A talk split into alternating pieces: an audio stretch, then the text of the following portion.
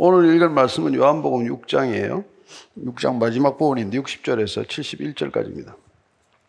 한 목소리로 같이 읽습니다. 시작. 제자 중 여럿이 듣고 말하되 이 말씀은 어렵도다. 누가 들을 수 있느냐 한데 예수께서 스스로 제자들이 이 말씀에 대하여 수곤거리는 줄 아시고 이르시되 이 말이 너희에게 걸림이 되느냐? 그러면 너희는 인자가 이전에 있던 곳으로 올라가는 것을 본다면 어떻게 하겠느냐? 살리는 것은 영이니 육은 무익하니라. 내가 너희에게 이런 말은 영이요 생명이라. 그러나 너희 중에 믿지 아니하는 자들이 있느니라 하시니 이는 예수께서 믿지 아니하는 자들이 누구며 자기를 팔자가 누구인지 처음부터 아심이로라. 또 이르시되 그러므로 전에 너희에게 말하기를 내 아버지께서 오게 하여 주지 아니하시면 누구든지 내게 올 수 없다 하였노라 하시니라. 그때부터 그의 제자 중에서 많은 사람이 떠나가고 다시 그와 함께 다니지 아니하더라. 예수께서 열두 제자에게 이르시되 너희도 가려느냐? 시몬 베드로가 대답하되 주여 영생의 말씀이 주께 있사오니 우리가 누구에게로 가오리까? 우리가 주는 하나님의 거룩하신 자이신 줄 믿고 알았사옵나이다. 예수께서 대답하시되 내가 너희 열둘 택하지 아니하였느냐? 그러나 너희 중에 한 사람은 마귀니라 하시니 이 말씀은 가롯 시몬의 아들 유다를 가리키심이라. 그는 열둘 중에 하나로 예수를 팔자르라. 아멘. 하나님 아버지 어,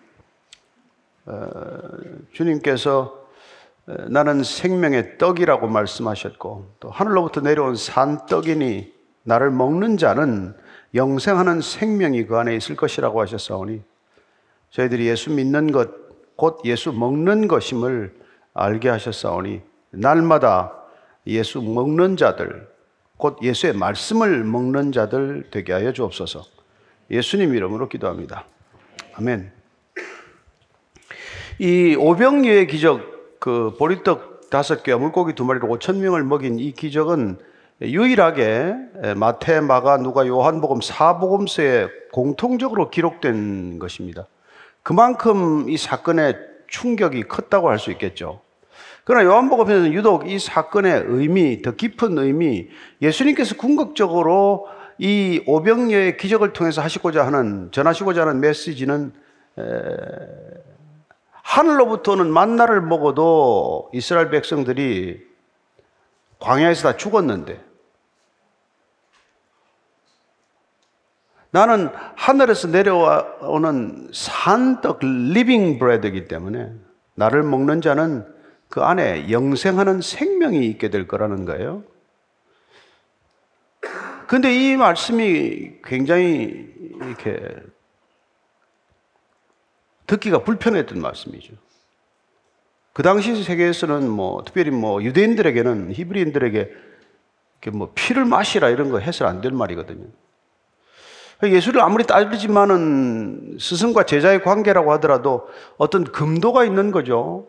할 수 있는 말이 있고 해서는 안 될 말이 있는데 그 당시 이 사람들 생각에는 이거는 사제지간이라도 해서는 안 될 말, 선을 넘어버린 말이라고 생각을 했기 때문에 오늘 그 제자들이 많이 떠났다고 이렇게 기록이 되어 있어요. 저런 얘기를 하는 분을 우리는 따를 수는 없다. 그렇게 결론이 낸 거죠, 스스로. 그럼 예수님께서는 왜 이런 말을 하셨느냐는 것입니다. 뭐 때문에 나를 먹고 마시라.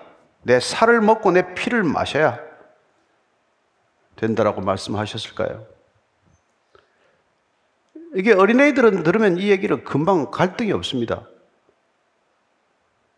먹는 것처럼 현실적이고, 먹는 것처럼 익숙하고, 먹는 것처럼 쉬운 일이 어디 있어요? 날마다 먹으니까. 그리고 물론 이 예수님을 먹으라는 것은 비유로 하신 말씀이죠.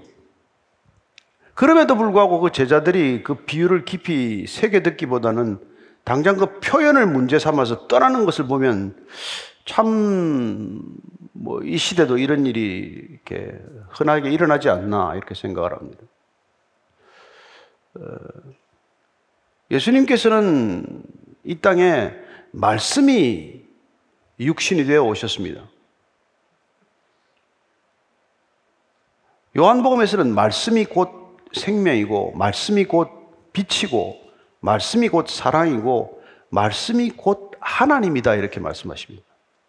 태초에 말씀이 계시니라 이 말씀이 하나님과 함께 계셨으니 이 말씀이 곧 하나님이시라. 좀 지나친 표현 같지 않습니까? 말씀을 하나님과 동일시하는 것. 그렇습니다. 이 말씀이야말로 우리가 조금 더 생각을 좀 이끌어 나가 보면 보이는 것과 보이지 않는 것이 연결되는 고리는 오직 이 말씀에 있다는 것입니다. 따라서 하나님과 인간 사이를 연결할 수 있는 고리가 곧 말씀이라는 것이에요. 그리고 하나님께서 인간을 하나님의 모양과 형상을 어, 닮아서 모양을 따라서 지으셨는데 그 하나님의 형상과 모양을 따라서 지은 가장 두드러진 특성은 하나님이 말씀하시는 존재이듯이 인간도 말씀하는, 말하는 존재가 된 것이죠. 따라서 하나님의 형상과 모양을 깨뜨리려면은 이 말씀을 깨뜨리는 것, 말씀이 하나님과 인간을 연결하고 있는 고리인데 그 고리를 잘라버리는 것, 내지는 우리 안에 이미 기억된 하나님의 말씀을 지워버리는 것, 내지는 우리 안에 기억된 하나님의 말씀을 왜곡시키는 것, 이게 바로 인간과 하나님의 관계를 끌어놓고자 하는 소위 우리가 말하는 악한 영적 존재, 곧 사탄의 핵심 전략이라는 것입니다. 따라서 우리는 아담과 하와가 에덴 동산에서 하나님께서 모든 자유 의지를 주시고 모든 것을 허락하셨지만 그 관계를 유지하기 위해서 내가 내게 단 한 가지를 금지하는데 그건 곧 내가 선과 악을 분별하는 판단의 주체가 되지 말아라. 그러면 너희는 정령 죽게 된다라고 말씀하셨는데 그 말씀을 의심하게 하고 말씀을 믿지 못하게 하고 그 말씀을 부정하게 하고 그 말씀을 거부하게 하는 게 사단의 전략이죠. 그 전략은 지금도 동일하게 일어나고 있습니다. 지난 인류 역사 동안에 이 하나님과 인간과의 관계를 끊임없이 잘라놓고자 하는 것. 그 사람들은 인간의 언어를 가지고 거의 작업을 하고 있습니다. 그래서 C.S. 루이스는 스크루테이프의 편지라는 책을 통해서 사탄이 거느리고 있는 지하본부에서 가장 중요한 핵심 부서의 하나가 이 언어 문화부 같은 것이에요. 인간의 언어를 어떻게 파괴할 것인가? 어떻게 하면 하나님이 말씀하신 이 말씀을 왜곡시킬 것인가? 그렇죠. 하나님의 말씀을 왜곡시키면 이단이 탄생하는 것이죠. 그리고 인간 속에 들어있는 하나님의 말씀이 만들어 놓는 사고의 프레임워크 전체가 깨지게 됩니다. 예를 들어서 태초에 하나님이 천지를 창조하시니라. 창조는 무슨 창조, 진화를 놓고 그 한마디가 들어오게 되면은 인간 신앙 전체가 깨지는 것이죠. 그래서 마치 창조와 진화는 대립된 개념이고 창조는 비과학적이고 진화는 과학적인 개념처럼 규정이 되면 우리 신앙 전체는 허물어지게 됩니다. 그만큼 언어가 큰 것이죠. 굳이 언어 철학자의 말을 빌리지 않더라도 우리는 언어만큼 존재합니다. 철학자 하이데커는 인간 존재를 언어의 집이다라고 표현을 해요.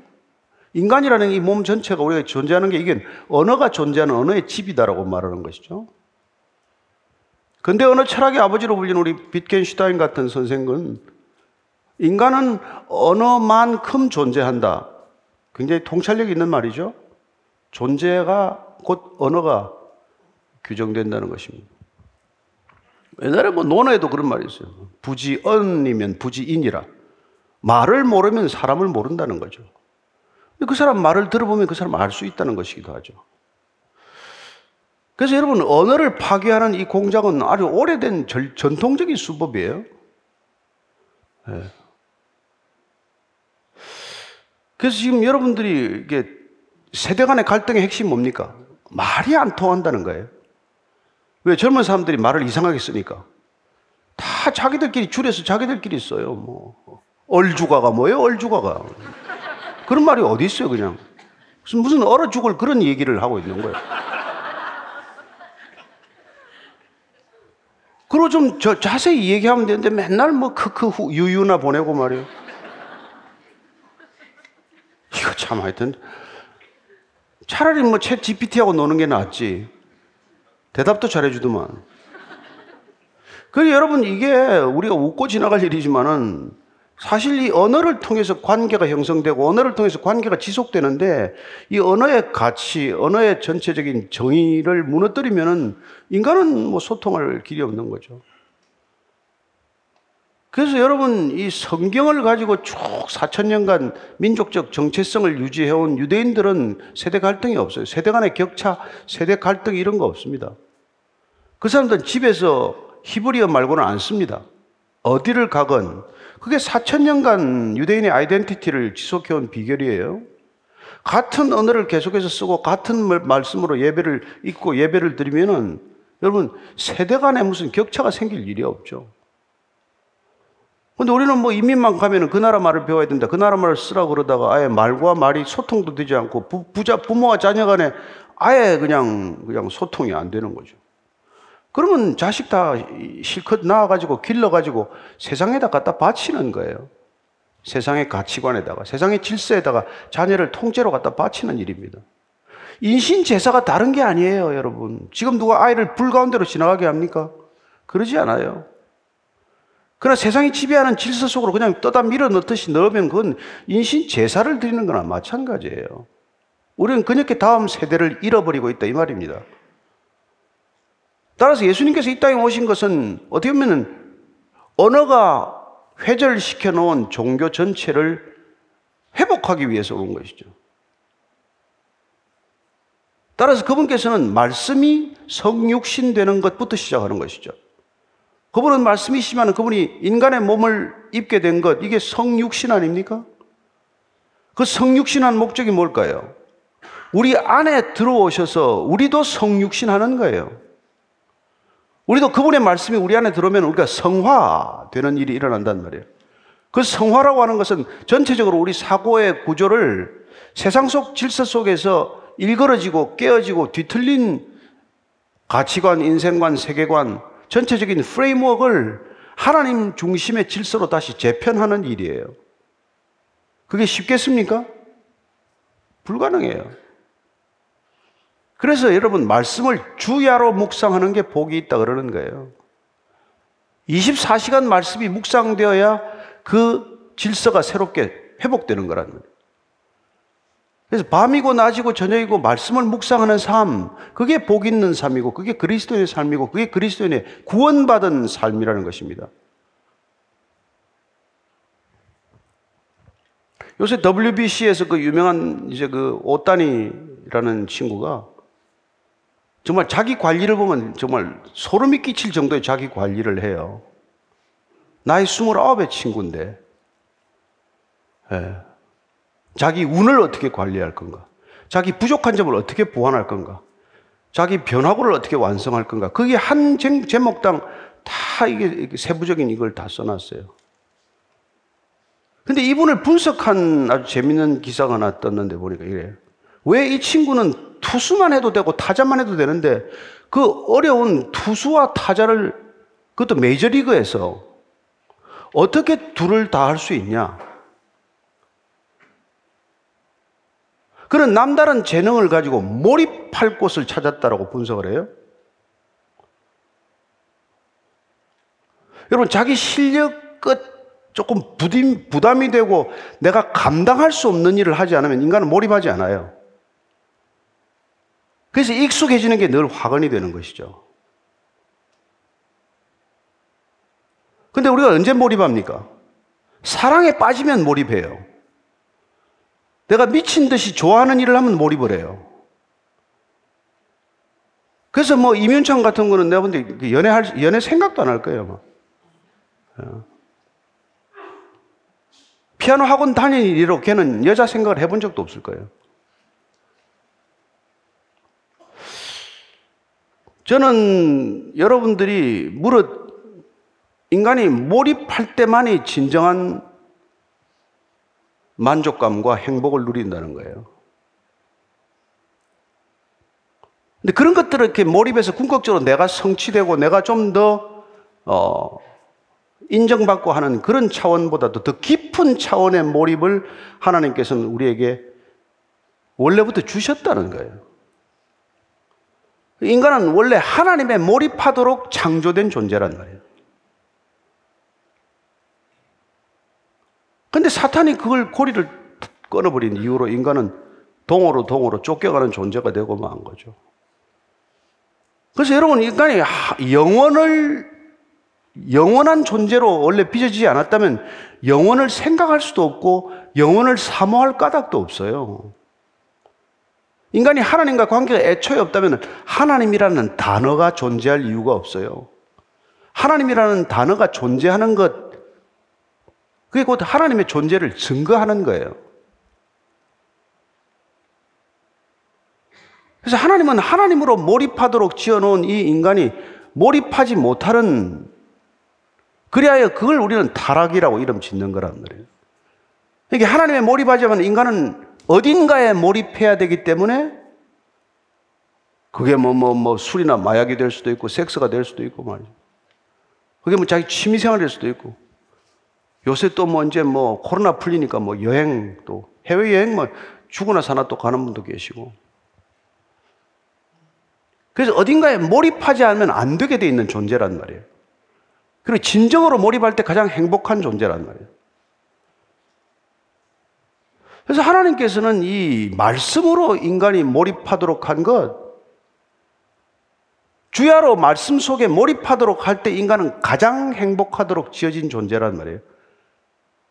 그 말씀이신 하나님, 하나님이신 말씀이 우리 안에서 늘 묵상될 때 우리는 진정한 안식을 경험할 것이고 진정한 만족을 경험하게 되게 돼 있는 그렇게 지어진 존재라는 거란 말이에요.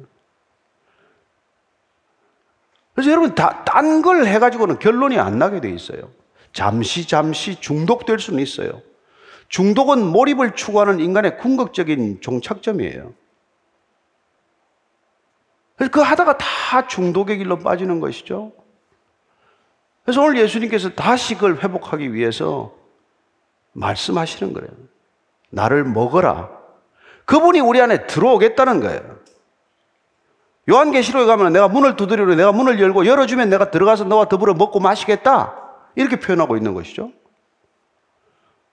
그래서 나를 먹고 나를 마시라고 하는 것은 그분이 우리 안에 들어오셔서 우리 존재의 중심에 좌정하심으로 우리와 24시간 교제하는 존재가 되겠다는 거예요. 내 안에, 그가 내 안에, 내가 내 안에 있으면 열매를 많이 맺나니 너희가 나를 떠나서는 아무것도 할 수 없습니다. 뭘 해도 완전한 만족이 없다는 뜻이에요. 저는 오늘 예수님께서 이렇게 먹으라고 하는 말을 어렵게 듣는 까닭은 본인이 몰입할 수 있는 대상, 본인이 만족할 수 있는 대상이 다른 데 있다고 생각하기 때문에 발걸음을 돌린 거란 말이에요. 이 얘기는 안 된다. 이분 따라가다가는 결코 진정한 자기 만족이 없겠구나. 이렇게 생각한 거죠.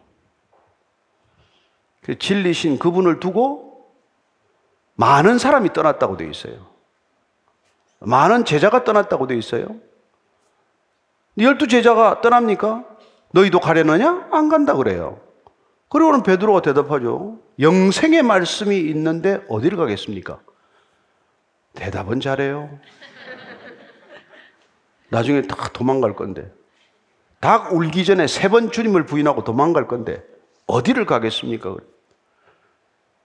내가 닭 울기 전에 세 번 나를 부인할 거야. 그럴 일이 있습니까? 주님, 제가 죽는 데까지 주님을 따라가겠습니다. 두고 보자고.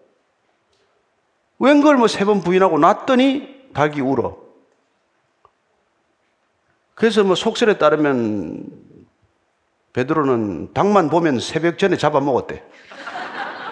닭오름 소리가 하도 끔찍해가지고. 썰렁하네. 음. 하여튼, 하여튼.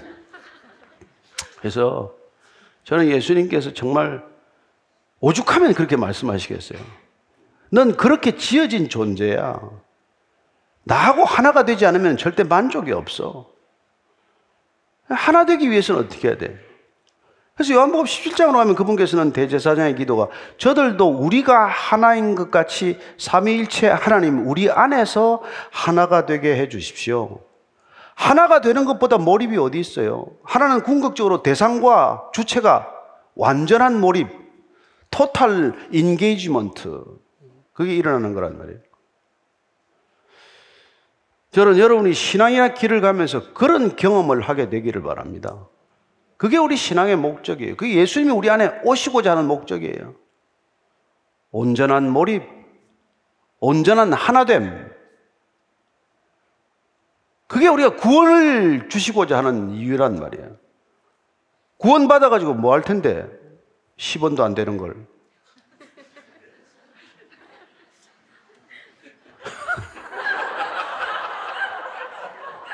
오늘 잘 안 되는데. 잘 안 되는. 미안합니다. 미안합니다. 주님께서 근데 하나님께서 너 주시지 않으면 나한테 못 온다 그런단 말이에요. 예수님한테 오려면 하나님께서 믿음을 부어 주셔야 가는 거예요. 저도 옛날에 난 내가 믿었다고 생각을 했죠. 그래도 배울 만큼 배웠는데 내가 결정해서 아니, 내가 쭉 그래도 뭐 토탈 합쳐서 24년간 교육받았는데 스스로 생각하고 스스로 판단하고 스스로 결정하고 스스로 책임지는 훈련 전체적인 난 교육의 예, 목적이라고 생각하고 살아왔는데 그래서 내가 판단하고 결정하고 아 예수는 진짜다. 이분은 진리다. 한번 가보자. 라고 내가 온 줄 알았단 말이에요. 그렇지 않아요. 내가 믿어서 오면은 내가 걸리는 부분을 만나면 이렇게 이자들처럼 돌아간단 말이에요 그게 오늘 가롯 유다가 떠나게 되는 이유란 말이에요. 그는 본인의 이성이 허락하는 만큼 쫓아온 거 아니에요? 그래, 맞아. 이 사람 쫓아가면 로마로부터 해방되겠구나. 예루살렘에 들어갈 때 나는 뭐 한 자리 톡톡하게 하겠구나. 내 인생을 던져서 한번 승부를 볼 만한 사람이구나. 이분을 통해서 자아 실현이 가능하구나.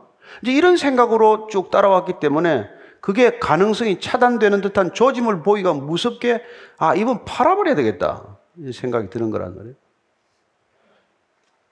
그런데 오늘 베드로는 내가 주님을 믿고 알겠다, 알겠나이다. 그는 예수님을 일단 믿어보고 차츰차츰 알아가는 사람이 된 것이죠. 그런데 가론 유다는 아는 만큼 믿겠다고 하다가 믿음으로부터 떠나는 길을 가게 되는 거란 말이에요. 큰 차이 없잖아요. 아론 유다가 더 똑똑하죠. 사실 머리는 더 똑똑하죠. 돈꾀를 맡을 만큼 계산도 빠르죠. 그러나 베드로는 늘 실수하고 늘 넘어지지만 다시 일어서서 믿음으로 일어서서 궁극적으로 예수님을 따라갈 수 있는 사람이 되었지만 가론 유다는 그렇지 않단 말이에요. 오늘 중요한 핵심은 뭘까요? 오늘 베드로가 정말 주님한테 영생의 말씀이라고 얘기했던 것처럼 예수님께서는 우리가 이 지금까지 서론격으로 말한 이 말씀이 곧 우리 인생 전체를 바꾸는 유일한 패러다임이라는 것을 말씀하시는 거죠. 그래서 내가 내게 이런 말이 곧 영이요 생명이니라 이렇게 말한단 말이에요. 말씀이 영이다. 내 말씀이 곧 생명이다. 자, 그래서 말씀은 영이다. 말씀은 생명이다. 말씀은 빛이다. 말씀은 사랑이다. 말씀은 은혜다. 이 말씀은 여러분 정말 모든 것들을 연결하는 중요한 골이라는 것을 알게 됩니다. 따라서 그 예수님은 곧 말씀이시기 때문에 예수님은 곧 예, 빛이다. 예수님은 곧 생명이다. 예수님은 곧 믿음이다. 예수님 곧 하나님이시다. 따라서 우리가 예수님 아니고서는 인생의 답이 궁극적으로 안 나온다는 말이에요. 그래서 태초에 하나님께서 빛이 있으라 하심에 빛이 있게 되자 혼돈과 흑암과 공허가 순식간에 사라져 버린단 말이에요. 그분이 이 땅 가운데 오셔서 다시 하나님과 인간의 관계가 끊어짐으로써 다시 우리를 엄습한 혼돈과 흑암과 공허라고 하는 이 세상 속 질서를 그분이 오셔서 말씀이신 그분이 우리 안에 들어오심으로써 우리 안에 있는 차오르고 있는 무의미, 공허함이 사라지는 것을 경험하는 것이고 우리 안에 오만 가지 생각으로 무질서해진 우리의 생각이 한 가지 몰입이라는 현상을 통해서 하나님께 집중하는 것을 통해서 새로운 질서를 경험하게 되는 것이고 놀랍게도 그분이 오심으로 해서 우리는 짙은 어둠 속에 더 이상 방황하지 않게 되고 빛 가운데로 걸어가는 존재가 되는 것이죠. 주님께서는 말씀하시기를 너희는 세상의 빛이라. 너희들은 어디 가도 숨길 수 없는 존재가 될 것이다. 산 위에 드러난 동네처럼 어디를 가더라도 너희는 빛의 존재가 되어서 짙은 세상의 어둠을 밝히는 존재, 어디를 가더라도 어둠 속에서 호련히 그 존재감을 드러내는 빛으로 살게 될 것이다. 이렇게 말씀해 주시는 것이죠. 그래서 그분은 우리 안에서 빛이 되시는 것을 어떻게 말씀하십니까? 너희는 나를 먹으라고 말씀하신다는 거예요. 먹어라. 가장 쉬운 표현이에요. 예. 우리는 그분을 하루에 세 번, 네 번, 다섯 번 뭐 수시로 먹어야 돼요. 그분을 마셔야 돼요. 우리 그분을 먹고 마시면 우리는 더 이상 목마르거나 더 이상 우리는 허기지지 않는다는 것입니다. 그렇습니다. 이 세대가 허기진 것은 양식이 없어 주림이 아니요. 이 시대가 목마른 까닭은 물이 없어 가람이 아니요. 오직 하나님의 말씀을 듣지 못한 가람이라고 말합니다. 제가 뭐 정말 길지 않은 시간 이 목회 현장에 있으면서 한분한 분들 새까맣게 얼굴이 죽어들었다가 설교 몇 번 들었을 뿐인데 성경 몇 달간 읽었을 뿐인데 주님을 주님이라고 불렀을 뿐인데 얼굴이 그렇게 천사같이 변하는 분이 계세요. 주민등록증 사진하고 완전히 달라. 천국 못 들어갈까봐 걱정이에요. 얼굴을 고치지도 않았는데, 손 전혀 안 됐는데, 달라진단 말이에요. 왜냐하면 얼굴에서 혼돈과 흑암과 공허가 거치고, 새롭게 그분 앞에서는 질서와, 그리고 빛과, 그리고 의미로 충만한 것을 보게 된다는 것입니다. 저는 여러분들이 이 중요한 하나님의 말씀을 곧 하나님으로 대할 수 있게 되기를 바랍니다. 오늘 그 하나님의 말씀이신 그 하나님을 여러분들이 날마다 먹게 되기를 바랍니다.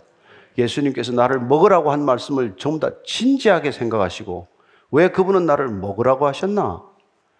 그렇습니다. 먹는 것은 여러분 연구하는 것과 다릅니다. 수많은 성경 신학자들이 연구하다가 먹는 시간을 놓쳐버리고 굶어 죽었다는 속설이 있어요. 네. 신학자들 많이 죽었습니다. 굶어 죽었어요.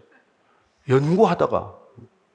그 제가 그, 그 공부 다니는 학교 다니는 신학교 때 고든 코넬의 그 로버트 콜만 교수님이라고 유명한 게 선교학자가 계셨어요.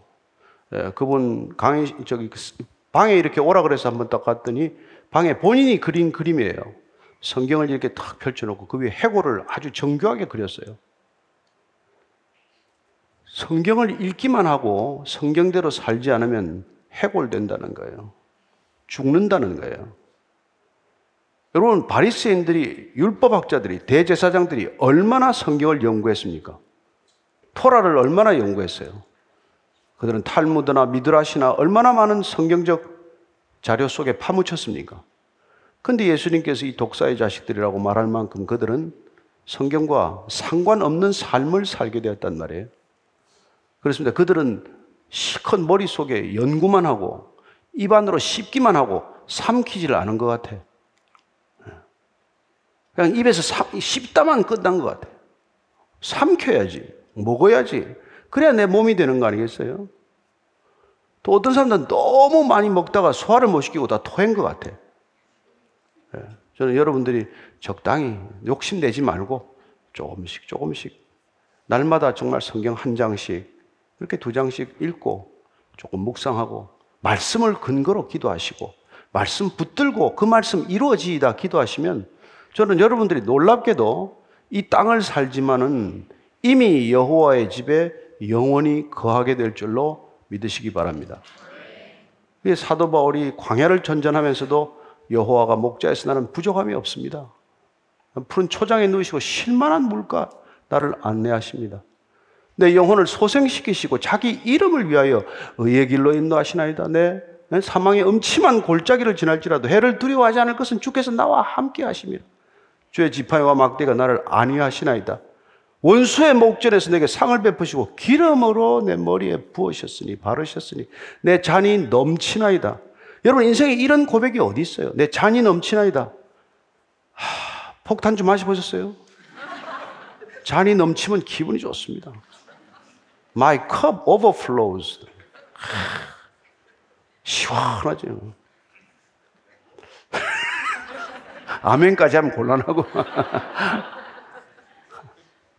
잔이 넘치는. 주의 선하심과 인자하심이 정령 나를 따르니 내가 여호와의 집에 영원히 거하리로다. 여러분 영원히 거한다는 게 뭐예요? 지금도 거하고 있다는 뜻입니다. 예, 말씀을 먹으면은 이미 거하고 있을 것이고 말씀을 먹지 않으면 여러분 언제 갈지 몰라요. 간다는 보장이 없어요. 저는 여러분들이 지금부터 날마다 말씀을 먹음으로 여호와의 집에 이미 거하는 영생하는 존재가 되기를 축원합니다. 그까지 노후 대책 그만 생각하고 여러분들 영생의 대책이 있음에 우리가 무슨 걱정이 있으리요? 그렇게 담대하게 선포하는 저와 여러분 되기를 축원합니다. 기도하십시다. 하나님 아버지 참 놀랍습니다. 주님의 말씀 몇 마디 듣고 먹고 그리고 그 말씀 붙들고 기도했을 뿐인데 하나님 제 인생이 달라졌습니다. 제 인생이 BC와 AD로 확연히 갈라졌습니다. 예수님 이전과 예수님 이후 주님의 말씀 이전과 주님의 말씀 이후로 갈라졌사오니 주님 다시 BC로 돌아가는 일 없게 하시고 주님과 함께 끝까지 이 영생의 길 여호와의 집에 영원히 거하는 길 걷게 하여 주옵소서. 그래야 더 이상 목마르지 않고 허기지지 않은 참된 그리스도인들 다 되게 하여 주옵소서. 그래 인생의 한 가지 목적 이 그리스도의 비밀을 모르는 자들에게 진리의 길을 놓친 자들에게 다시 주께로 돌이키는 그런 놀라운 초대장을 전달하는 메신저의 사명을 잘 감당케 하여 주옵소서. 예수님 이름으로 기도합니다. 아멘. 아멘. 네.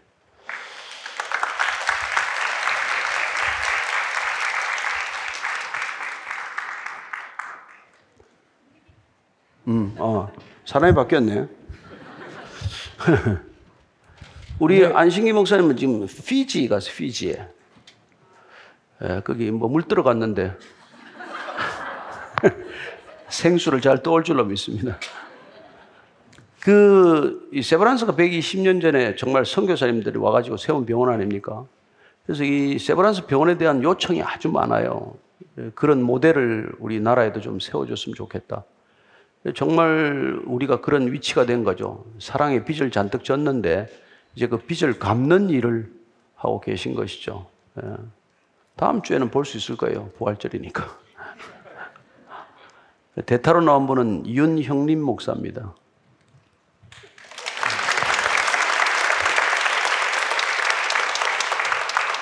뭐 박수 받을 일을 한 건 하나도 없어요. 아직 한마디도 입을 떼지 못했습니다. 오늘 유튜브에 보니까 크크크 유유유가 좀 많이 있더라고요. 네. 질문을 한번 보도록 할까요? 목사님, 말씀을 통해 거듭남으로 가는 건가요? 아니면 거듭났기에 말씀을 먹을 수 있는 건가요? 두 가지의 상반된 질문이 있는데. 아니, 우리가 말씀을 먹으면 거듭나는 거 아니에요. 말씀이 먹으면 잉태되는 거죠. 그래서 니고데모가 이제 주님을 찾아왔습니다. 종교 지도자예요. 산헤드린 공회원입니다. 정말 세상의 저명 인사죠. 왠지 그는 어딘가 한 마음 한켠에 불안했던 모양이죠. 찾아도 예수께서 별 말씀 안 하세요. 보자마자 내가 거듭나야 되겠구나. 물 어떻게 거듭나라고요? 물과 성령으로 거듭나지 않으면 하나님 나라를 못 들어간다. 들어간다 그래요. 그래서 거듭나는 것은 물과 성령으로 거듭나야 된다라고 말씀하셨지만 예수님께서 오늘 말씀해 주기를 내가 내게 이런 말이 곧 영이라고 하신 걸로 봐서는 말씀이 우리 안에 들어오면은 성령이 잉태되는 것과 같은 일이 일어날 수 있다는 말이죠. 정말 예수님 말씀을 내가 내 안에 먹었으면은 그래서 마치 새 생명이 잉태되듯 그 말씀이 잉태되는 사건을 거듭남의 사건이라고 할 수 있는 것이죠. 니고데모가 어떻게 됐겠어요? 그날은 처음시 잘못 알아들었잖아요. 내가 못해 다시 들어가야 됩니까? 그러다가 그날 돌아갔죠. 근데 그 니고데모가 예수님을 따라다녔습니까? 한 번도 예수님 곁에서 따라다닌 제자는 아니죠. 그러나 누가 제자입니까? 니고데모는 그 말씀이 내가 물과 성령으로 거듭나야 한다라는 말씀이 임했기 때문에 그는 점점 그 안에서 생명이 자라나는 것을 경험했을 것이고 그 증거를 우리는 예, 복음서를 통해서 우선 볼 수 있어요. 에, 요한복음 7장 7장 50절 51절 우리가 읽어놓은 6장 그 뒤에 보면은 에, 한번 제가 찾아놨을 텐데 한번 같이 봅시다. 시작. 그 중에 한 사람 곧 전에 예수께 왔던 니고데모가 그들에게 말하되 우리 율법은 사람의 말을 듣고 그 행한 것을 알기 전에 심판하느냐? 예수님 잡아오라 그랬어요. 그랬더니 예, 니고데모가 그 사내들인 공회에서 우리는 율법이 사람 그 사람 얘기를 들어보기도 전에 그 사람을 체포하는 거냐? 이렇게 얘기를 해요. 그랬더니 너 갈릴리 사람이냐? 놀래가지고 그래요. 너 니고데모 너 도대체 갈릴리 사람 선지자가 안 나는 거 모르냐? 근데 왜 그를 변호하느냐? 이미 니고데모 안에는 자기의 직이나 자기 안전을 걸 만큼 믿음이 자라고 있었던 것이죠. 예. 그러다가 19장 39절, 요한복음 19장 39절입니다. 시작. 일찍이 예수께 밤에 찾아왔던 니고데모도 모략과 침향 섞은 것을 100리트라쯤 가지고 온지라. 아리마대 요셉이라는 사람하고 이 니고데모가 장례식을 치러요. 시신을 빌라도에게 요구해가지고 누가 그런 일을 할 수 있어요? 예수님 십자가에 못 박혀 죽고 제자들도 다 도망간 마당에 제자들도 다 곁을 지키지 않는데 누가 이 장례식을 치릅니까? 누가 예수님 곁을 지킵니까? 참된 제자가 지키는 것이죠. 그가 거듭났기 때문에 그는 자기 전부를 걸고 예수님의 시신을 요구했고 예수님의 시신을 수습하는 걸 보게 됩니다. 아리마대 요셉은 한 번도 등장하지 않죠. 그런데 그는 자기의 빈 무덤을 줍니다. 그는 한 번도 예수님 곁을 따라다닌 적이 없어요. 그러나 그분의 말씀을 전해 들었거나 그분의 말씀을 먼 발치에서 들었기 때문에 아리마대 요셉은 어떻게 됩니까? 마태복음 27장 57절을 보면은 이렇게 되어 있습니다. 마태복음 27장 57절. 예. 저 물었을 때 아리마대 부자 요셉이라는 사람이 왔으니 그도 예수의 제자라 이렇게 되어 있어요. 그도 예수의 제자라. 누가 제자입니까? 예수님의 말씀이 잉태되고 그 말씀이 그 안에서 생명이 되어서 이 세상의 두려움을 이긴 사람들이 참 제자죠. 그래서 우리는 뜻밖에도 예수님 주변에 있던 제자들이 아니라 멀리 그 흔적이나 모습을 찾아보기 어려웠던 사람들이 제자가 되어 있는 것을 보게 된다는 것이죠. 그게 바로 저와 여러분들입니다. 우리는 직접 본 적 없죠? 예수님 음성을 직접 들으시지 않았죠?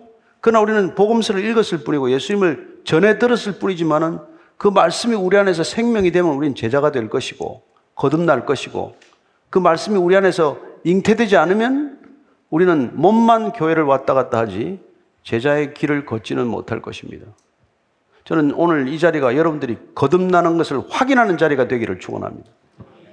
거듭나셨음을 믿으시기 바랍니다. 네. 네, 제가 어, 베이직 교회에 오기 전에 조 목사님께 한번 여쭤본 적이 있는데 이 Q&A는 대본이 있는 것입니까? 라고 여쭤봤더니 없다라고 단호하게 말씀하시고 그래서 어, 아무런 준비도 되어 있지 않은데 어떻게 이렇게 말씀을 전하실 수 있을까라고 이렇게 생각을 해보니까 참 말씀이 늘 내 안에 거하는 것 이것이 우리가 삶을 살아갈 때 가장 어, 중요한 준비이지 않을까 이 세상에서의 어, 우리의 가장 중요한 태도이지 않을까 또 생각을 해보면 해봅니다.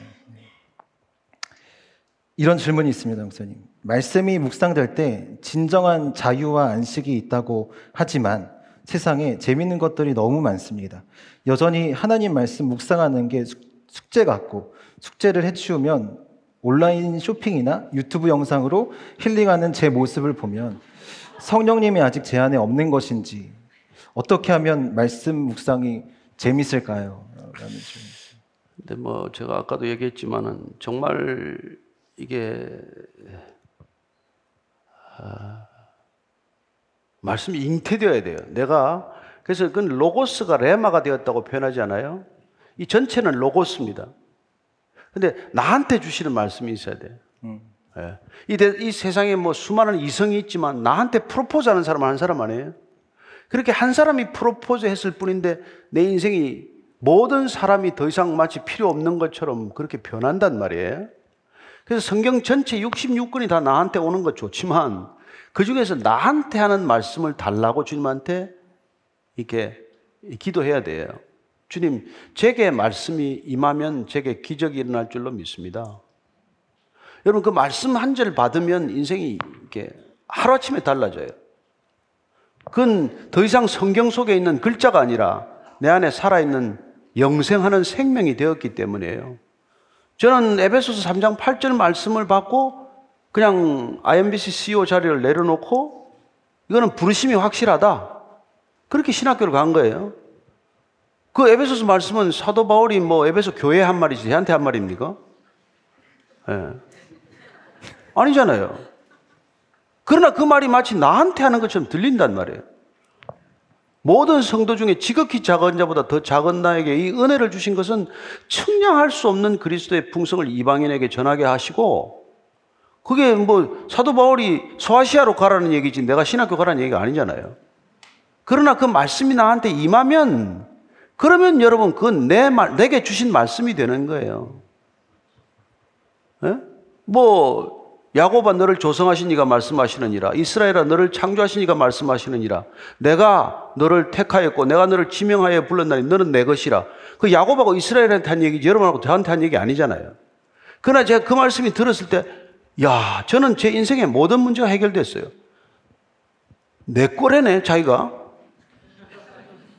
그러면 알아서 하시오. 책임지시오. 난 더 이상 내 인생에 책임 안 지겠다. 아니, 하나님이 내 거라면. 그렇습니다. 그러면 여러분 인생은 해결되는 거예요. 여러분 세상 끝날까지 내가 너희와 항상 함께 있으리라. 이게 나한테 준 말씀이면 더 이상 두렵지 않습니다. 성경 책에만 있어가지고는 여러분 아무 문제도 해결 안 돼요. 그러나 나하고 항상 함께 하실 것이다. 이게 확 들어가지고 내 안에 생명으로 잉태되면 더 이상 두렵지 않습니다. 저는 여러분들이 성경을 읽다가 그런 경험을 하게 되기를 바랍니다. 죽어 있는 문자가 아니라 튀어나오는 생명이 되어서 여러분들한테 쑥 들어와야 돼요. 예. 여호와는 나의 목자신 내가 부족함이 없으리로다. 이게 그냥 있는 좋은 신뢰가 아니라 내가 주신 말씀이 되면 더 이상 부족하지 않을 줄로 믿으세요. 부족감에서 해방될 줄로 믿으시기 바랍니다. 지금 제가 뭐 없는 게 한두 가지겠어요? 예? 머리도 다 빠져가고 말이야. 여기 많이 없어요. 시력은 이쪽 거의 없어요. 뭐, 뭐 있는 게 별로 없어요. 그러나 아무것도 부족하지 않단 말이에요. 어차피 뭐, 뭐, 다 곧 태울 텐데. 저는 여러분들이 정말 말씀을, 그래서 먹으라 그런단 말이에요. 먹는 건 들어오는 거 아니에요. 근데 멋있게 묵상도 하고 멋있게 설교를 해도 안 먹는 사람이 있다니까. 그럼 예수님 안 믿는 거예요, 사실은. 자기 믿는 거예요. 저는 이 시대 그리스도인들이 말씀을 먹고 정말 이 세상을 이길 수 있게 되기를 바랍니다. 세상을 못 이기면 여러분 헛일, 헛일이에요. 세상이 부럽고, 세상이 두렵고, 어, 그러면 뭐, 주님 따라가는 게 아니죠. 세상을 따라가기 위해서 예수님한테 맨날 부탁하는 거죠. 이렇게 하면 세상을 좀 따라잡을 것 같은데 좀 도와주십시오. 돈 좀 도와주세요. 좀 높은 자리로 좀 도와주세요. 심지어 목사들은, 부목사들은, 담임 목사들은 도와주세요. 그러겠죠. 아니, 당신 얘기하는 게 아니고, 여, 여기는 그런 거 없어요. 진짜 없습니다. 그래서 저는 여러분들이 정말 능력 있는 그리스도인 되기를 바랍니다. 말씀을 먹음으로 그런 일이 일어날 줄로 믿으시기 바랍니다. 네. 어, 그래서 이런 고민이 생기는 것 같습니다. 말씀을 먹으면 그 말씀의 에너지가 우리의 삶 가운데 나타나야 되는데 이 에너지, 에너지를 어, 어떻게 낼 수 있을까? 어디에 이 에너지를 쏟아야 될까라는 고민을 다들 하시는 것 같아요. 그래서 이런 질문이 있습니다. 목사님, 목사님은 하루를 어떻게 보내시나요? 어떻게 시간을 보내는 게 예수님을 닮아가는 걸까요? 성경책 읽기, 설교 듣기, 봉사 등등 다양한 활동이 있는데 어떻게 분배해야 좋을지 알려주세요. 그리고 또 같은 맥락의 질문이 있습니다. 어, 조정민 목사님 책을 읽으니 십자가를 묵상하며 십자가를 지고 가야 한다고 하는데 십자가를 어떻게 지고 가는 것인지 사실 잘 모르겠습니다. 예수님처럼 남을 미워하지 않고 사랑하고 용서하는 마음으로 살라는 게 십자가를 지는 것일까요? 어려워서 이렇게 여쭈어 봅니다. 뭐 나는 앞에 건또 잊어버렸고 뒤에 거부터 대답하면 내가 지고 가라고 하지 않았어요. 예수님이 지라 그랬지. 나도 안 지고 싶어요. 예수님이 십자가를 지고 나를 쫓으라. 예? 그러니까 그거는 여러분 자기 자신을 부인하지 않으면 이거는 못 가는 길이다 이 말 아니에요. 여러분 모든 고민은 자기가 부인되지 않는 데서 오는 거란 말이에요. 예. 저는 이 신앙의 길은 여러분 나는 점점 쇠하여야 하고 예수님은 점점 흥하여야 합니다고 하는 세례 요한의 고백이 우리 고백이 돼야 되는 길이에요. 예수 믿고 점점 잘 되는 길이 아닙니다. 점점 잘 되는 길보다는 우리 영원히 잘 되는 길을 가기 위해서 날마다 쇠하여지는 길 내지는 날마다 내가 소멸되는 길 내지는 날마다 내가 산산조각이 나는 길을 가는 거예요. 그렇게 가다 보면 여러분 어느 날 주님께서 여러분들 원, 여러분들이 원하는 자리가 아니라 예수님이 원하는 자리에 가 있을 거란 말이에요. 제가 이 나이에 여기 있을 거라고는 저는 생각해 본 적이 없어요.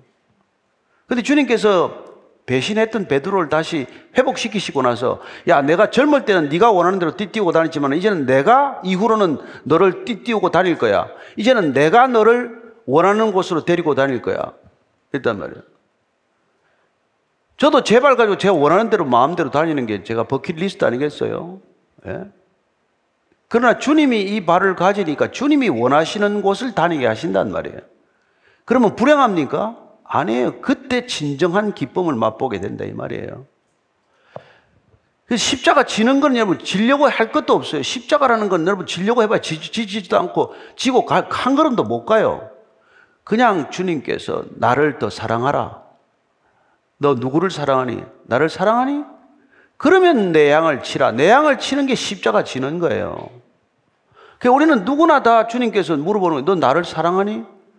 아니 사실 주님 사랑하기는 하죠. 나보다 덜 사랑해서 그렇지. 이게 우리 솔직한 태도인데 주님께서는 베드로 보고 너 너를 더 사랑하니까 나를 부인하잖아.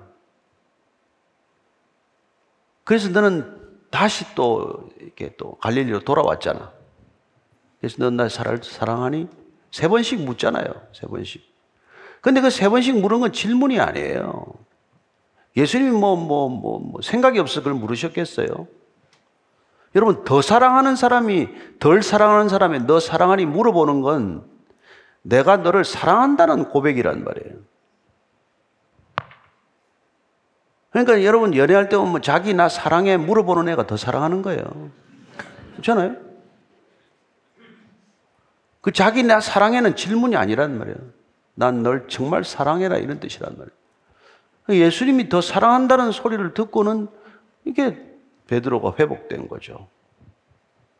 근데 회복돼도 인간이 시간이 걸린단 말이에요.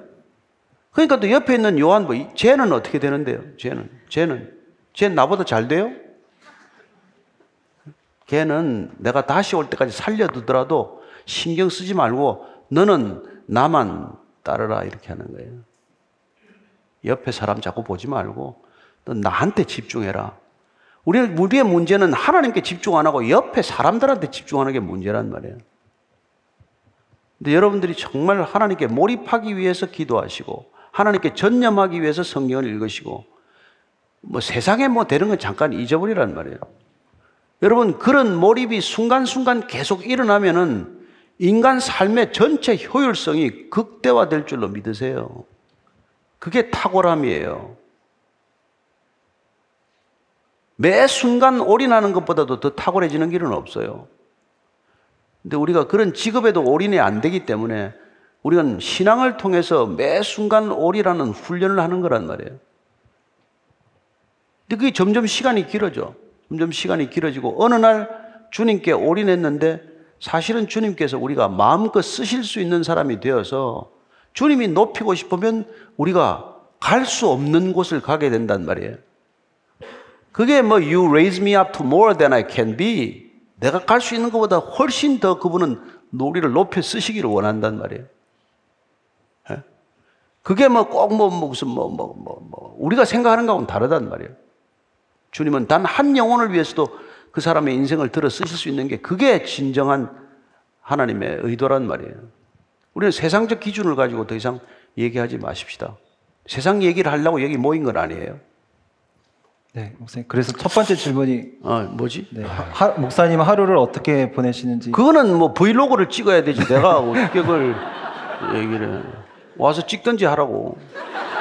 제가 관찰자의 입장으로서 목사님 잘 드십니다.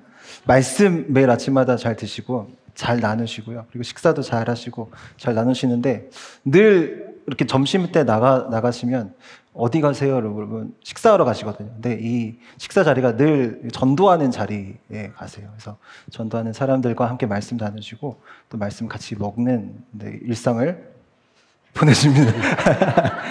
모르면 이렇게 막 헛소리 해가지고 어, 매일 점심 때 전도한대. 아, 대부분 믿는 사람이에요. 믿는 사람들. 뭐, 근데 뭐 신앙을 좀 이렇게 세워드려야 될 분도 있고 또 뭐 아픈 분도 있고 뭐 그렇- 그렇겠죠. 대부분은 뭐 많은 교인들이 많고. 근데 저는 이제 바라기는 이제 저 같은 사람을 활용해 달라고 부탁은 하죠. 예. 당신이 가서 전도가 잘 안 되는 사람들 같이 좀 만나면 얘기도 좀 수월하게 또 할 수 있고 하니까 그런 그런 거죠. 그또 책이 또 좀 있으니까 책 한 권씩 사인해 주면은 뭐 예, 좋아하기도 하고 뭐 그런 그런 거죠. 전도죠? 네. 네. 다음 질문 하겠습니다. 본인은 완벽하다고 착각하고 자식에게는 하나부터 열까지 지적하는 부모님을 어떻게 공경해야 할까? 이건 분명히 자녀의 입장으로 쓴 것 같습니다. 자식의 입장으로서. 자신의 생각이 무조건 맞다고 생각하는 부모님을 자녀로서 어떻게 해야 공경할 수 있을까요? 라는 질문이 있습니다. 저는 뭐 이- 이런 경우는 참 많은 그 권위주의적인 권위적인 부모님들이 이제 이런데 에, 사실은 뭐 죄인 중에 괴수와 같은 부모들이지만 어떻겠어요 자식 입장에서는 에, 자식 입장에서는 여러분 부모를 못 바꿉니다 부모를 바꾸려고 해서는 안 돼. 우리는 바꾸려고 하는 동기가 사랑이 없는 데서 비롯된다는 것을 우선 솔직히 고백할 수 있어야 돼요. 사랑하면 바꾸려고 하지 않습니다. 사랑하면 그냥 섬겨드릴 뿐이에요. 그렇게 사랑해서 섬기면 바뀝니다. 바꾸려고 하면 안 바뀝니다. 여러분, 그런 사례들이 주위에 많이 있을 거예요. 예. 정말 10년, 20년 그냥 정말 죽은 듯이 섬겼는데 어느 날 바뀌는 거예요. 마치 이렇게 처막가에서 떨어지는 낙순물이 밑에 대돌에 돌에 구멍을 뚫듯이 그렇게 변화를 일으키는 거죠. 우리는 성급한 게 문제죠. 아, 저분 빨리 바꿔야 되는데, 빨리 바꿔야 되는데.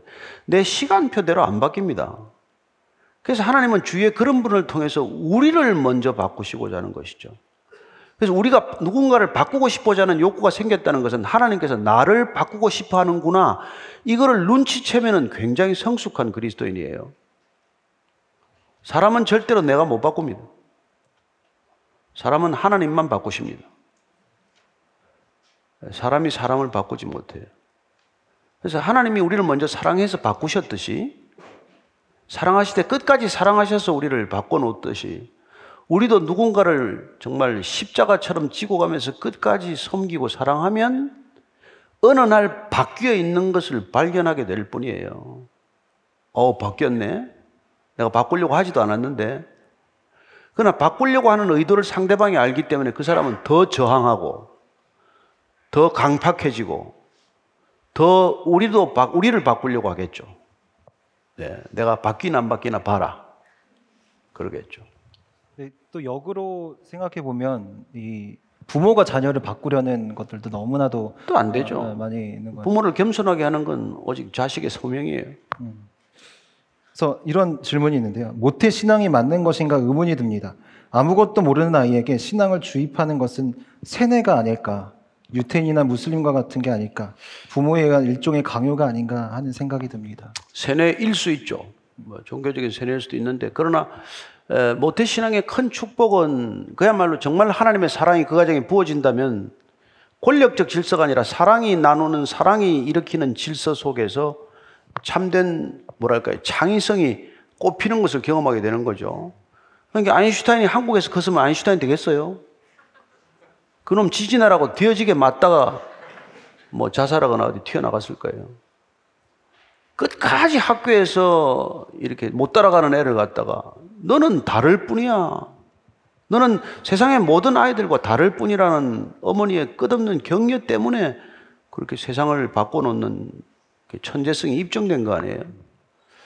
그러니까 저는 뭐 그런 모태 신앙이 그런 자녀를 낳을 기를 수만 있다면 좋은 신앙이죠. 그러나 자녀를 욱박질러서 나 같은 종교인을 만들려고 애를 쓴다면 그건 결국 실패하겠죠. 예, 그리고 끝내 대학만 가도 교회를 떠나겠죠. 부모의 신앙 때문에 다시는 교회로 돌아오지 않을지도 모르죠.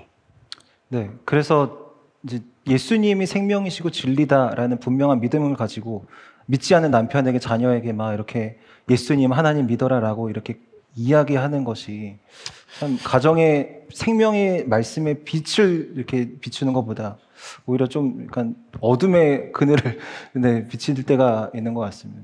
저는 제일 중요한 게 저- 여러분들이 정말 예수를 만났으면은 내가 우선 게 기뻐야 됩니다. 내가 우선 예수님을 누려야 돼요. 그래서 누가 보더라도 저 사람 왜 바뀌었지? 모든 가족이 보더라도 저 사람 왜, 왜 저렇게 어, 기쁨을 주체하지 못하지? 여러분 이런 걸 좀 여러분들 좀 신선한 도전으로 그분들에게 줘야 되지 않겠어요? 예수 믿으라고 하기 할 거 없습니다.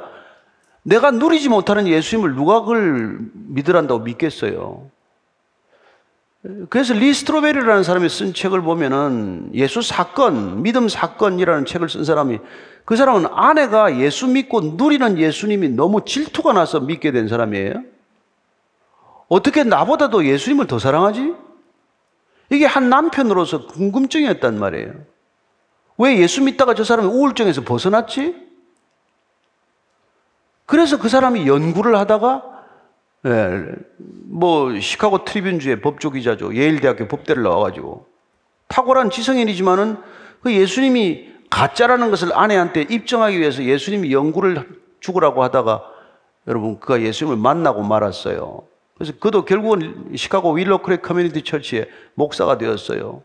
그리고는 끝내 이제 지금 서부 쪽에서 목회를 하고 있지만은 그래서 저는 그이 리스트로베라는 사람이 하나 돌아온 과정을 보면 궁극적으로 자기 아내가 먼저 예수님을 만나서 변화된 모습을 보고 누리는 삶의 새로운 그 차원의 삶을 보고 그렇게 변한 거란 말이에요. 그 예수 믿는 사람들은 여러분 그 궁금증을 불러일으켜야 돼. 그래서 우리는 그 궁금증에 대한 이유를 묻는 자들에게 대답할 말을 예, 항상 준비하고 있어야 되는 것이죠. 그리고 여러분 정말 여러분들이 그 누리는 걸 보면은 예, 사람들이 그 예수 나도 좀 믿자라고 얘기하게 돼 있어요. 예, 반드시 그런 일이 일어날 줄로 믿으시기 바랍니다. 근데 뭐 얼굴에 기쁨도 하나도 없고 뭐 교회 갈 때는 뭐 야, 이거 11조 해야 되나 10에 0.5조만 해야 되나 고민하고 이런 걸 보면 누가 그걸 하겠어요? 안, 아니죠. 그러니까 저는 여러분들이 정말 진심으로 믿어야 돼 말이죠. 믿는 채 가지고는 아무 능력이 안 나타나요. 정말 내 마음과 목숨과 뜻과 힘을 다해 믿는 게 누가 봐도 느껴져야 되고 누가 봐도 그게 궁금증을 불러일으키는 그렇게 한번 우리가 올해 2023년들은 남 신경 쓰지 말고 나 하나 제대로 믿는 것, 내 믿음 지키는데 그냥 그렇게 한번 집중해 보세요. 그러면 자연스럽게 주위의 변화가 일어나는 것을 경험할 수 있다는 것입니다. 네. 마지막 질문이 될 것 같은데요. 어, 목사님도 배신을 당해 보신 적이 있으신가요? 한두, 한두 번이겠어요, 이 사람은. 뭐. 에, 예수님도 당하는데 뭐 우리는 몇 번 더 당해야죠. 에, 우리는 그 헌신 속에 감춰진 배신이 많아요. 그래서 유독 헌신하는 사람들도 조심해야 돼요. 저 헌신의 목적이 뭐지? 예. 가론 유다는 헌신 속에 배신을 감춘 사람이에요. 예수님 다 아시면서도 그걸 그냥 쭉 끝까지 끌고 가요. 끝까지 그에게 자유의지로 돌이킬 수 있는 기회를 주신 것이죠. 여러분, 우리에게 주신 자유의지가 너무 소중한 거기 때문에 하나님은 그 자유의지를 끝까지 꺾지 않으십니다. 그걸 불만이라고 말하지 마십시오. 모든 이단들은 자유의지를 꺾어요. 모든 정치적 이데올로기나 이념들이나 시스템이나 이 모든 것들은 우리의 자유의지를 꺾습니다. 그래도 하도 꺾이는데 익숙하기 때문에 안 꺾으면 오히려 불편해하는 세상이에요. 진리가 너희를 자유케 하리라 그래서 진리를 원할 것 같습니까? 아니요. 여러분 제가 여러분들 목회 쉽게 하려면 하나 불러가지고 아, 그 관두시오. 관둬요. 뭐 결혼은 어떻게 하고요? 그거 해 해. 빨리 날 잡아. 이걸 좋아하지. 그거 왜 나한테 물어? 네 기도해보고 네가 해야지. 이런 답을 제일 싫어한단 말이에요. 저 사람은 영험이 없구만. 예수님한테 아무리 물어도 답 안 하는 게 있습니다. 예수님 십자가를 져야 됩니까? 안 져야 됩니까? 아무리 기도해도 하나님이 대답 안 해주셨어요. 그러나 내 뜻을 꺾고 아버지의 뜻을 따르는 게 아버지의 뜻이라고 믿었기 때문에 그분은 땀이 피가 되도록 기도하시고 자기 뜻을 꺾으시고 십자가를 지신 것이죠. 몰랐습니까? 십자가 진다고 한 번, 두 번 얘기했습니까? 십자가 지고 사흘 만에 부활한다고 한 번, 두 번 얘기했습니까? 그런데 뭘 그렇게 그 겟세마네 동산에서 고민하십니까? 그 성경은 하나도 거짓이 없어요. 우리 같으면 그렇게 쓰지 않아. 밤새 평온한 얼굴로 계시다가 아침에 장병 들으니까 내가 기다렸도다. 이러고 따라갔다고 써야 될 텐데, 이 뭐예요 도대체? 뭐 때문에 땀이 피가 되도록 그렇게 뭐 몸부림치고 뭐 아버지 피할 수만 있다면 이 잔을 피하게 해주시옵소서. 아, 이거 예수님 답지 못하네. 안 그렇습니까? 저, 저는 처음 성경 읽을 때 이거 뭐야 도대체? 아니, 그 십자가 져야 된다고 한두 번 얘기한 것도 아니고 다 십자가 지고 따라오라 그래 놓고 십자가 막상 지기 전에 이렇게 고민하고 갈등할 건 뭐하러 그런 얘기를 하셨나 그럼? 그게 우리 실존이란 말이에요. 얼마나 성경은 실존적입니까? 그리고 얼마나 정확합니까? 뭘 속인 게 있습니까? 그래서 나는 예수님께서 물 위를 걸어왔다는 걸 믿, 믿, 믿습니다. 믿습니다. 저는 여러분들이 정말 예수님 때문에 인생이 바뀌게 되기를 바랍니다. 예. 여러분들이 인생이 바뀌면 여러분 주위에서 누군가 꼭 바뀐 여러분들을 때문에 예수 믿는 사람이 반드시 생긴다 이겁니다. 예. 그래서 이제 잘 안 생기기 때문에 한 세 명쯤 연초에 놓고 기도를 쭉 하십시오. 그럼 연말까지 셋 중에 하나는 건질 거예요. 그래서 연말에 이제 크리스마스 때 세례도 받게 하시고 그 재미로 사세요. 그렇게 잃어버린 영혼이 돌아오는 게 가장 기뻐야 그게 우리 그리스도인의 삶 아니겠어요? 딴 게 뭐 그렇게 너무 기쁘면 안 됩니다. 네, 감사합니다. 예, 수고했어요. 기도하실래요? 기도할까요? 네, 기도하겠습니다. 하나님, 우리가 오늘도 말씀을 먹었습니다. 또한 이 말씀을 살아내고자 또 결단했습니다. 하나님, 우리가 이 세상 속에서 어, 하나님의 자녀로서 하나님의 백성으로 말씀을 소유한 자로 살아갈 때 하나님 이 말씀이 늘 열매 맺는 인생을 살게 하여 주옵소서. 읽는 것에 그치지 않고 살아내는 자가 되어서 정말 영과 진리로 하나님 매 순간 예배하는 예배자의 삶이 되게 하여 주옵소서. 그리하여 나를 통하여 하나님을 알지 못하는 자가 이 말씀을 보고 말씀이 이루어지는 것을 보고 하나님을 알게 되는 역사가 우리의 삶을 통하여 일어나게 하여 주옵소서. 이제는 길과 진리요 생명 되신 우리 주 예수 그리스도의 은혜와 우리에게 그 말씀을 선사하여 주시고 그 말씀대로 살게 하시는 하나님 아버지의 그 크신 사랑하심과 오늘도 우리가 고민하고 갈등하고 넘어지는 이 세상 속에서도 말씀을 생각나게 하시고 그 영과 진리로 살게 하시는 성령님의 임재가 말씀이 곧 영과 생명임을 믿고 그 말씀 따라 살기로 결단하는 주의 형제자매들 위해 이제로부터 영원까지 함께 계시기를 간절히 축원하옵나이다. 아멘.